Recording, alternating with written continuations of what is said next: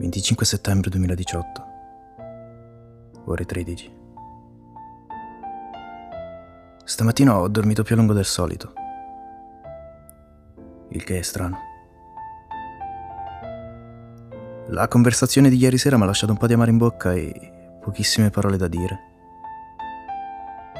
Ho bisogno di ordine.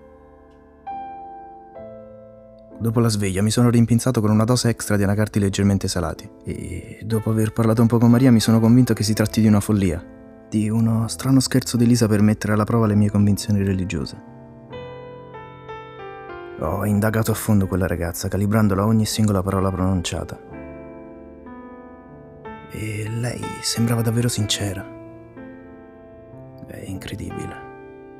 O Lisa ha scelto un'attrice da premio Oscar, oppure Maria è davvero convinta di essere incinta e vergine. Il che implica che non le serve un consulente, ma uno psichiatra. Incinta e vergine è una condizione che non esiste. Ne parlano nel mio libro di marketing preferito, ma è appunto una strategia di marketing, un escamotage narrativo per raccontare una delle più belle storie che siano mai state raccontate.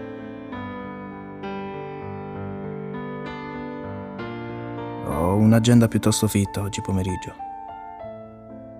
Devo assolutamente chiamare James e capire a che punto è con i suoi lavori, devo telefonare a mia sorella Claudia e a mia figlia Elizabeth e... Ora devo pensare anche alla situazione con Maria. Per un attimo, pensando alla gran quantità di impegni, mi sento sopraffatto. Quasi come se una mano mi premesse forte sul petto.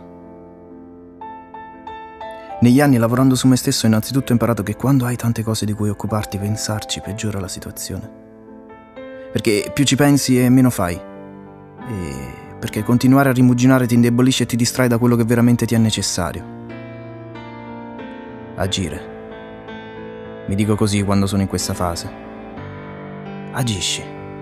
Fai la prima cosa che ti viene in mente pensando al tuo obiettivo più grande. Una cosa qualsiasi va bene pur di iniziare. Falla.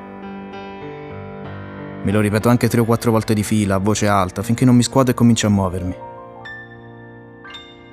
Perché alla fine sono i comportamenti che ci salvano, non le idee. O meglio, le idee sono il nostro carburante prezioso, ma è la macchina che ti porta a destinazione. Il segreto è fare. Fare senza aspettare di essere.